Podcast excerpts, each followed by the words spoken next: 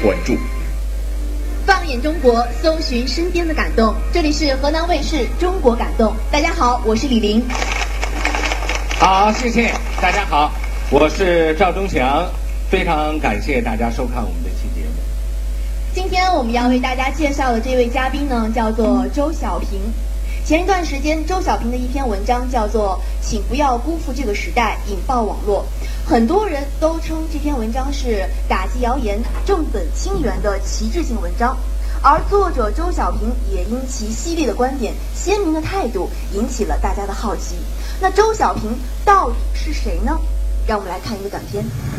周小平，微博和博客里自称周小平同志，自我标签为社会、摄影、政治、评论、平心而论等。他在他的评论文章。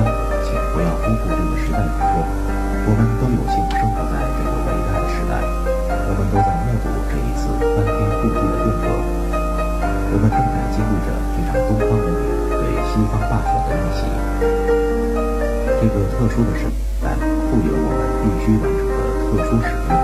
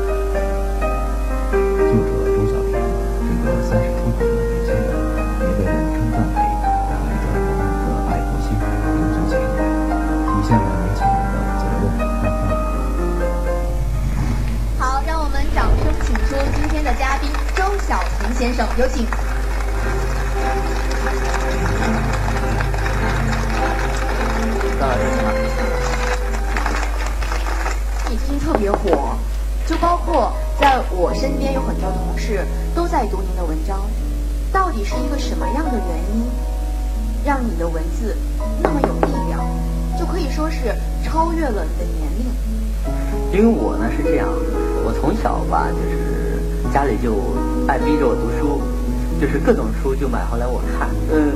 所以说呢，我我对这个阅读的兴趣就培养起来了啊。然后在大量的阅读过程中，你自然就会积累很多经验。其实你看我在微博上提出过，就是说我建议大家去读《资治通鉴》，就是只要功夫深啊，铁杵磨成针，对吧？你很多就看起来不可能的事儿，你比如一个事儿，你只要做一件事儿，你做十年，你坚持做十年，你就会变得非常厉害。读书也是一样。可能一开始读小人书，后来读故事大王、童话大王，是吧？再后来读一些财经杂志，一直到后来读历史，它是循序渐进的一个过程。正是良好的阅读习惯，使周小平形成了自己的人生观和价值观，在很多事情上也有了自己独到的见解。这一段时间，周小平将他的精力全部放在了网络上。那。呃，就根据您这么长时间的这个调查研究，就您觉得目前我们所处于的这样一个网络环境是一个什么样的现状呢？呃，实际上就是说，现在整个中国的这个互联网啊，我们常常把它叫做一个自媒体时代，是吧？对。啊，实际上呢，这个自媒体是是不可能的，啊，它也是不存在的。为什么？比如说我们在座的每一个观众，你们注册一个微博，加，然后你亲戚朋友加一下，你发一条什么消息，表达一个什么观点，或者你发发一个什么事件，哈，是没有人看的，没有人看的。那么有有一些人的微博是有人看，只有很少一部分人的微博是有人看，啊，那比如说我们现在用搜索引擎，是吧？那搜用搜索引擎查找一些东西，而出来的结果也是可以控制的。你比方说用 Google 或者是用其他搜索引擎，是吧？我尝试过，我去搜索美国警察打人，出来的结果只有两张是美国警察打人的。你包括包括你看去今年这个教师节的时候，我相信他是有背后是有高人在操控的，就就是教师节的时候大家都关注教师校长。然后就开始曝光了大量的禽兽教师和禽兽校长。我说的这个东西啊，不是说曝光他不对，而是说他的身份和他犯罪的这个事实之间其实是没有太大关系的。因为我们都知道，再穷的人，职位再普通的人都可能犯罪。啊，中中国像尤其像中国这样一个大国，我们监狱里这么几十万的囚犯里面，各种各样的身份都有。但是他们在报道这个禽兽校长的时候。就就把中国所有的校长都盖出去了，然后网上编出了各种大量大量的文章，然后各种段子，通过这些掌握了话语权、粉丝多的人进行一个转发，然后然后这个什么呃，还有还有人举个牌子说校长开房，请找我放过小学生。他说的不是犯罪的那个校长，他说的是全中国的校长。那很有可能我们亲戚朋友或者我们朋友的朋友里就有人在做校长。你们了解一下，他们是坏人吗？大多数人还是好人。就是通过炒作一个人的事情，把这个帽子扣到一个行业和一个地区的人的身上。电脑报也做了一个曝光。就是在天涯总共查出了七十多万个账号，使用同一个密码，然后可以在这个全球各地任何一个地方登录，就反复的去发这些帖子，这些都是用同一个密码、同样的账号在网上同一时间发布。呃，在这种情况下，你看铺天盖地的这种舆论下来的时候，很少有人会不受影响，大家都以为这是真的，然后其他人也跟着传，就这种三人成虎，三人成虎，人云亦云，众口铄金啊。周小平通过调查发现，一部分网络舆论被一些别有用心的人操纵着，而且拿来同外国做比较。但是这些舆论本身根本站不住脚。其实现在网络上关于批判的声音，就是大概有三类：环境问题、教育制度，还有我们的选举制度。然后很多人也会把这些问题跟网上，呃，在网上跟国外的一些情况来做对比。那在您看来，这些问题是普遍存在的呢，还是我们国家独有的呢？我们对中国青山绿水的印象，主要是源自于我们对农村的印象。农村当然是青山绿水，但是城市化以后、工业化以后，它不会是青山绿水的。成都有一条河叫府南河，八九十年代的时候奇臭无比，各种化工原料在里面。但是今天我回去的时候，两岸开满了茶馆、酒吧。然后河里面看有这个莲花，然后生活着一群又一群的白鹭，每一个人路过成都都能看到。这是为什么？因为当初我们太穷，吃不上饭，随便给我们一个工厂，哪怕污染再严重，我们也得上。因为在污染和饿死之间，人人都会选择污染。可是到今天我们讲究了，我们要生产利润更高的产品，我们要做一些附加值更高的东西。然后中国的经济不断发展，我们看不上这些东西了。所以我们把这些化工厂都迁走了。今年国务院大概是要关停最后一批，啊，但是最后一批这种低就高污染的这种化工企业，以前是不可想象的。还有一个呢，就是说我们现在虽然有汽车非常多，是吧？汽车尾气很多，可是我告诉你，嗯，汽车尾气的污染相当于是烧煤的五百到一千分之一，相当于是烧柴火的三千到六千分之一。这个你可以去任何一个科普网站上都能查到。中国人从烧柴火进化到烧蜂窝煤，那个时候我们在城里烧蜂窝煤，再进化到今天我们使用天然气，使用这个汽车，实际上是一个减少污染的过程，不是一个污染的过程。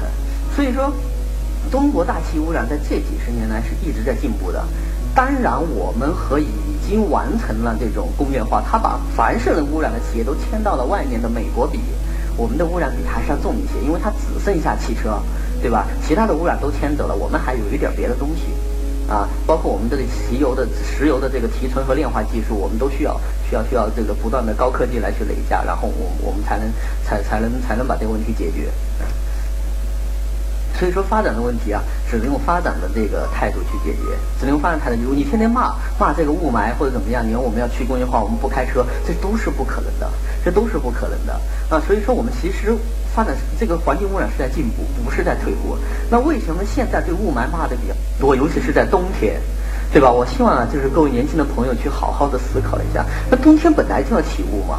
当你在冬天，你早上起来想着要去上班，一看，哎呦，今天起雾，对吧？然后，然后这个时候你会觉得心情特别不好。你看见有人在骂，说这就是中国发展造成的问题，你也就会跟着骂。但是我求求大家，你们好好想一想，为什么夏天没人这么骂呢？难道夏天中国就不污染，只有冬天中国才污染吗？不是这样的，这就是一个完完全全由网络舆论牵头造出来一个问题。现在好像有一种应用叫。查这个 PM 二点五这个值是吧？你们可以测试一下，你在一个一百平方米的房间里点一支烟，它的 PM 值大概会达到八百。一百平方米的房间里，你在神农架就完全没有污染的地方，当它起雾的时候，你拿这个东西去测，它也能拿达到六百到七百之间。所以 PM 二点五不完全等于污染。你比如说空气好、天气好的时候，夏天的时候，我们北京也只有几十，甚至二三十、四五十的时候多的是。啊，这个时候汽车依然在开，北京的这个几百万辆汽车一直在开，没有停。我们周边的工厂依然在开动，也没有停。所以这不是问题的关键。嗯，教育制度也是一样，就大家实际上对中国呀，我们这个教育制度批判的是最多的，批判的是最多的。但是往往根据我的经验，对吧？西方人骂你骂最厉害的，恰恰就是你应该引以为傲的。中国的这个教育啊，大家都说这个孩子们没有独立思考的能力啊，从小就是填鸭式的教育，其实不是。嗯。因为我有太多太多的朋友都都在都在美国留学，但他们留学之后就回来了，他们没有拿绿卡，然后现在都都在各个产工中国的各个产业里工作，甚至包括有非常高端的，要比如发动机行业这种这种行业的技术人才，啊，他们他们都回来，然后他们告诉我说，实际上美国的这个教育它是分为两类，一类就是所谓的散养式教育，就是小孩你可以随便玩，爱爱学习不学习，激发你的想象力，以后等你想学的时候再学。嗯，但这不是美国的主流教育，你们被骗了。这都是针对这些拉美洲的人，就拉美的后裔啊，就美国的有色人种，他们开设的一些学校。这些学生出来以后，工资极低，就就变成了我说的百分之四十的这一部分人。然而，美国的这个白人阶层，他还是掌握精英阶层的，他们的这个教会的学校，包括他们的一些私立学校的管理是非常非常非常严格的。而且他们一直在呼吁，在基础教育这个问题上加强向中国的这个学习。我们都知道啊，梅花香自苦寒来啊。你每一个人，当你在冒就抱怨自己命运的时候，你有没有想过，为什么人和人的差距会有这么大？我我通过了解，我知道，你比方说中国的这个当年造这个歼十战斗机的时候，呃，组了一个项目组，大概也就几十个人，光是这个飞机的最终定型图纸、设计图纸。就有五十多吨，五十多吨，然后就这几十个人把通过这个图纸把把它变成一个实物的飞机，完完全全就靠自己的双手做出来，而且这个飞机在天上飞的时候，只要有一个零件出现问题，就会机毁人亡。这样庞大复杂的工程，他们都能做好，为什么？因为他们从小打下了扎实的基础，不是从小就玩，然后他们的思想反而会变得特别活跃。为什么？大脑是需要训练的。一个人天天打拳，你就会你的肌肉就会发达。你从小就开始训练你的数学，训练你的逻辑能力，你就不容易受骗。你学会了这么多，你掌握了这么好的技术以后，你的收入就会更高。你收入更高，你了解的层面，你所经历的东西，读万卷书，行万里路，是需要有财富来支撑的。而这个时候，当你变成一个一个真正的精英的时候，你会发现，哦，原来世界是这样的。所以我倡导还是要学习。啊，如果是说，如果是说，我们今天所谓的让孩子们都自己去自由的玩儿，从小没有打下扎实的那种数学基础、物理基础、化学基础，甚至说基本学科的基础以后，他们长大了之后就只会去骂，只会去骂街，然后只会说啊，你看我们这个国家有问题，我生活的很差，他从来就没想过这可能是他自己的问题，甚至是他父母的问题。啊，所以我我可以告诉你，包括像常青藤这样美国特别高这些这些非常著名的学校，它的管理是非常严格的。啊，他的学习任务量也是非常重的，大概就是这样。周小平认为中国的发展日新月异，取得了巨大的成就，但是网络上的信息鱼龙混杂，遮蔽了很多好的东西，而他有必要将这些美好的事物呈现给大家。嗯，所以我我那篇文章里讲了这么一个概念，我说年轻人要多读书，和刚才我我我讲的，就我我一进来的时候讲的那一段儿。啊，就是就是关于时代使命的这个问题。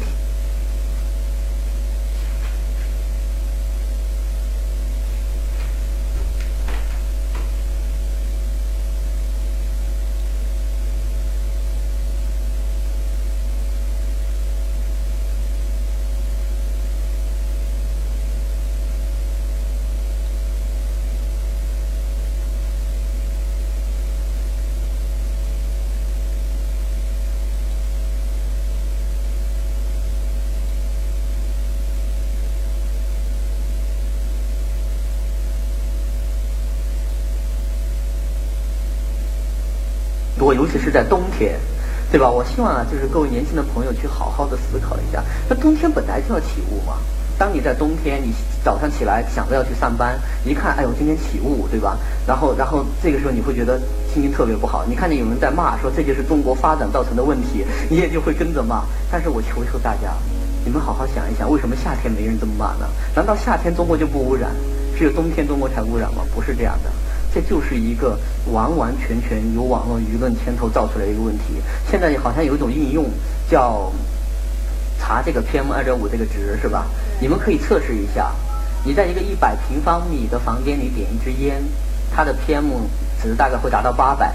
一百平方米的房间里，你在神农架就完全没有污染的地方，当它起雾的时候，你拿这个东西去测，它也能拿达到六百到七百之间。所以 PM 二点五不完全等于污染。你比如说空气好、天气好的时候，夏天的时候，我们北京也只有几十，甚至二三十、四五十的时候多的是。啊，这个时候汽车依然在开，北京的这个几百万辆汽车一直在开，没有停。我们周边的工厂依然在开动，也没有停。所以这不是问题的关键。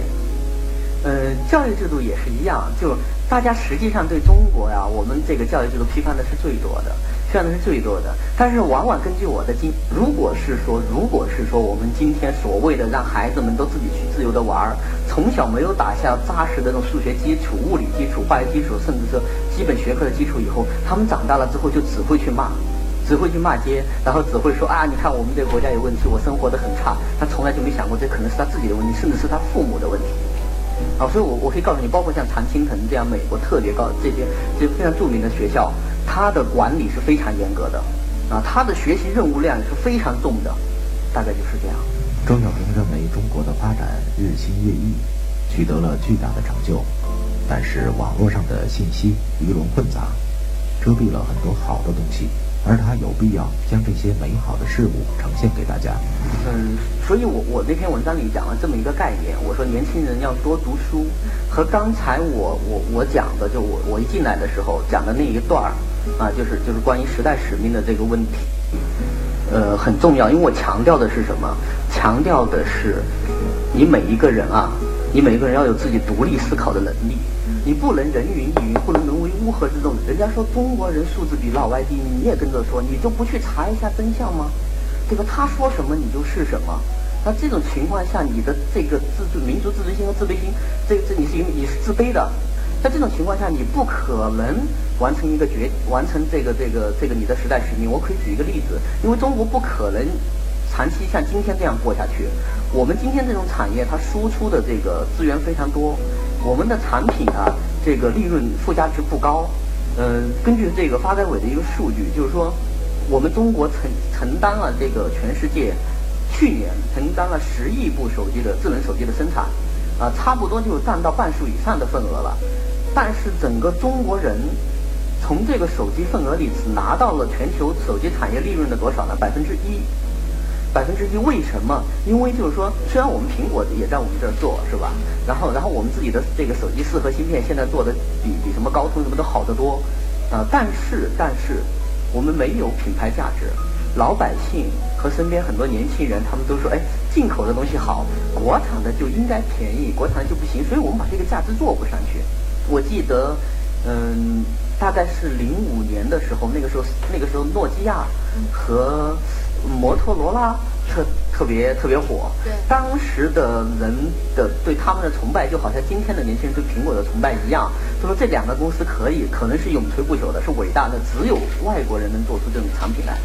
事实证明，这两个公司不行啊，诺基亚都快破产了，它跟不上时代，摩托罗拉也快消失了。但中国的很多手机品牌，它慢慢的起来了，包括像什么华为、魅族之类的哈，它会越做越好。嗯，总有一天，我现在连苹果都是我们生产，它只剩下了一个牌子。啊，我们我们应该，我们现在已经有实力，把这个这个附就是所谓的高附加值的产业这一块做出来。可是，在做这一个，它和之前不一样。之前我们做的那套东西，不需要自信心，不需要民族自豪感，也不需要品牌，你造出来，反正你是廉价的。可我们今天造的不是，中国今天要造的很多东西都是高附加值的，需要有品牌的。当你没有民族自豪感的时候。这个国家永远创造不出属于属属属于自己的品牌，啊。其实这个是相信很多朋友都会有体会。就比方说，有的时候我们去国外会买一些呃东西，然后最后会发现它是中国制造的。呃，对，对，没错没错。如何树立民族自豪感？年轻人应有怎样的担当？周小平观点犀利，态度鲜明。不要走开，中国感动正在为您讲述。在这个时代，你敢不敢让键盘歇一会儿？拿起笔来。你信不信？即使是最常用的汉字，我们也未必写得出来。登上擂台，你能不能用实力证明？会写字也是英雄。我是高晓松，我是于丹，我是张宇，我在找，在找，在找汉字英雄。这个字你会写吗？盼盼麦香鸡味快，够香够脆够滋味。盼盼麦香鸡味快，越吃越痛快。盼盼食品，奢店人间花提醒您下一节更精彩。面包还是盼盼好，盼盼食品。来一瓶瓶装和其正，两家都要和起正。来一瓶和其正。达利园花生牛奶，花生加牛奶，营养一加一。狗狗，哎呀，小心伤口被细菌感染。邦迪特别添加杀菌药，专业杀菌，有效杀菌防感染，加速伤口东西南北中，好酒在张公，张公有度系列，护肝护肝，酒前酒后要护肝，葵花护肝，天天穿乐观。护肝护肝，酒前酒后要护肝，葵花护肝，天天穿乐观。买胃康灵，认准葵花牌，葵花药业。新的哈拉腿堡，哇，辛辣美味！浓浓墨西哥鲜椒酱，地道鲜辣，十足有味。这个是哈辣腿堡，墨西哥。开心就要咯吱咯吱，关键时刻不在状态。还好有脉动，脉动富含维生素群，让你关键一刻脉动回来。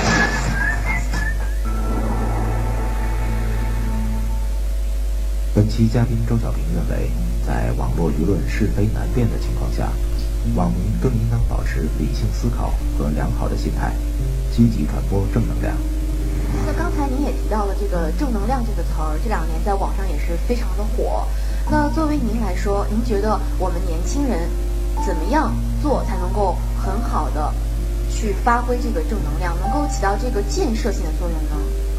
多读书，然后呢，还有一个就是说，始终是要自信的，要乐观的。呃，据这个青少年中心啊，它有一个统计，国外也有类似的统计，对吧？呃，什什么一个意思呢？就是说，他根据二十年的一个研究研究跟踪调查发现啊，就是保持乐观的这些人，对生活持有乐观态度这些人，最终二十年之后，他的社会地位、他的生活水平，包括他的这个财富。啊，都进入了一个相对高的一个精英阶层，而这些就是说长期持有负面情绪的这些人，从学校开始一直走向社会，就开始一直骂骂骂这些人，他最后的自己的生活水平和他自己的财富，包括他的这个圈子都非常差，啊，所以说你保持乐观，其实对自己是有好处的。你乐观了，然后整个社会就乐观了，对吧？你你不黑暗了，中国就光明。就首先我们要从要用知识来武装我们的大脑，没错，然后要用乐观的心态来充实我们的内心。呃，周老师，我发现在您的文章当中都提到了一个概念，就是很多时候我们做了对的事情，都期待得到对方的表扬。嗯呃，其实我觉得这个在很多事情上都会是这样的一种状况。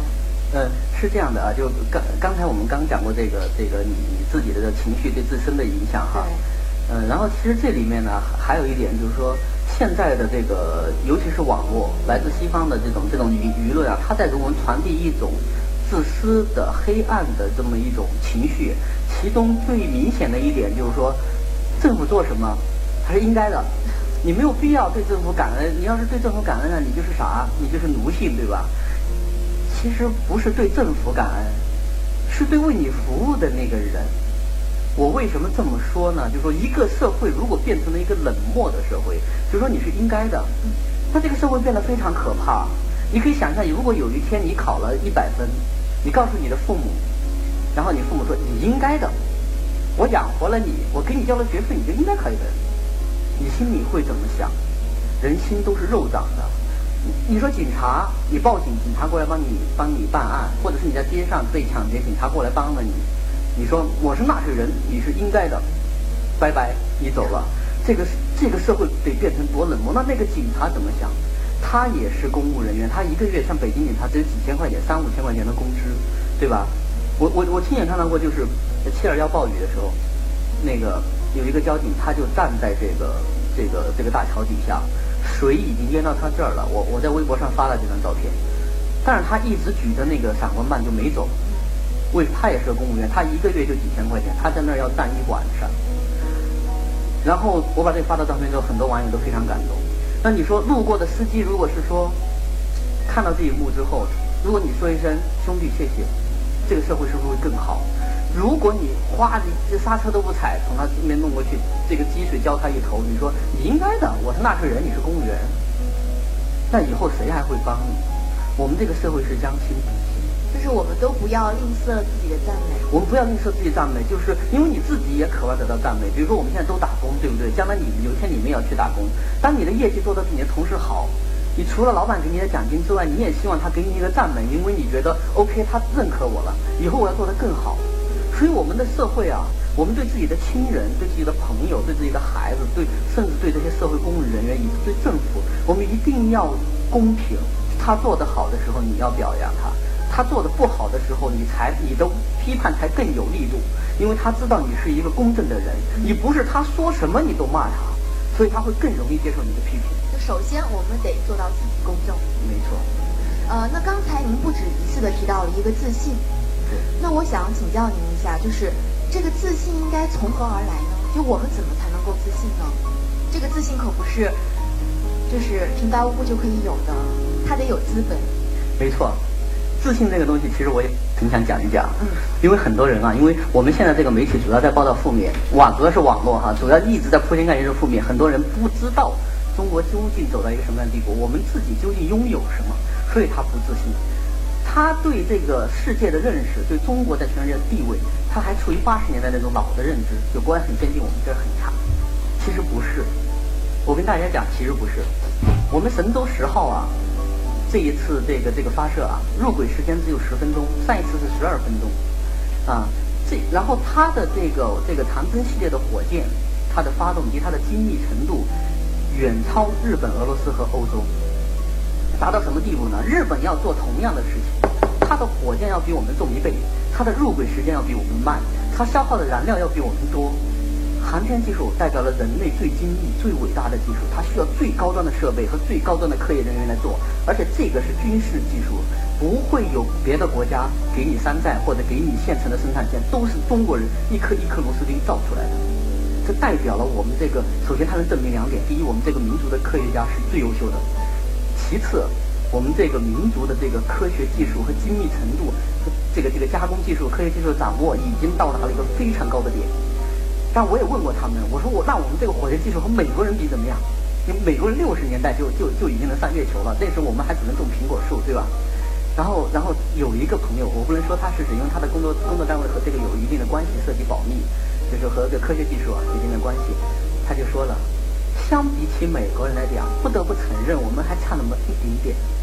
但是当年我们比他差一万倍的时候，我们都追上来了。现在就差这么一点点，难道我们还不能对下去吗？我说那欧洲、日本、俄罗斯怎么样？他说你不用考虑了，他们完了。这只是一个时间问题而已。对，这只是一个时间问题。所以说自信就是这么来的。在二零一七年，我可以跟大家讲这个事情。你知道英英国最早，他那个时候进行工业生产的时候，它是用主要是用煤炭，火车是烧煤炭的，它的这个军舰也烧煤炭的。然后呢，所以他能他掌握这个煤炭和金黄金储备以后，他就能控制全世界，他的人民过得非常富裕。后来美国人挑翻他是用了一种新技术，这新技术主要是其实不也不是美国人发明的，但主要是美国人在在用，就是对石油资源的掌握和利用。然后美国人你看他的汽车，他的军舰，然后都是烧汽油为主的。全世界他成立了一个欧佩克组织，就是呃美国人去买汽油，呃只要这个二十美分一升，啊，然后其他国家呢去买呢，就要一百多美金一桶，啊，而且只能用美金买，我们用去人民币或者是我们用粮食去跟当地人买，人家就不不能卖给我们，谁敢卖给我们就要就就就要这个国家就要被推翻，只能用美元买，一百三十八美金一桶，要不要不要不在。所以我们的石油价格一下涨到现在今天这个地步，我们每个人的物价里面很大一部分成本是石油成本。那么，那么我们必须要有一个新技术来挑战美国的现有地位。为什么？因为我们不太可能去跟他抢石油。我们今天要是去跟他抢石油，我们撕破脸打核大战的话，对人类没有好处。我们只能另辟蹊径。二零一七年，就在二零一七年，中国将有一盏电灯，人类历史上第一次是由完全无污染的。和可控核聚变反应堆点亮。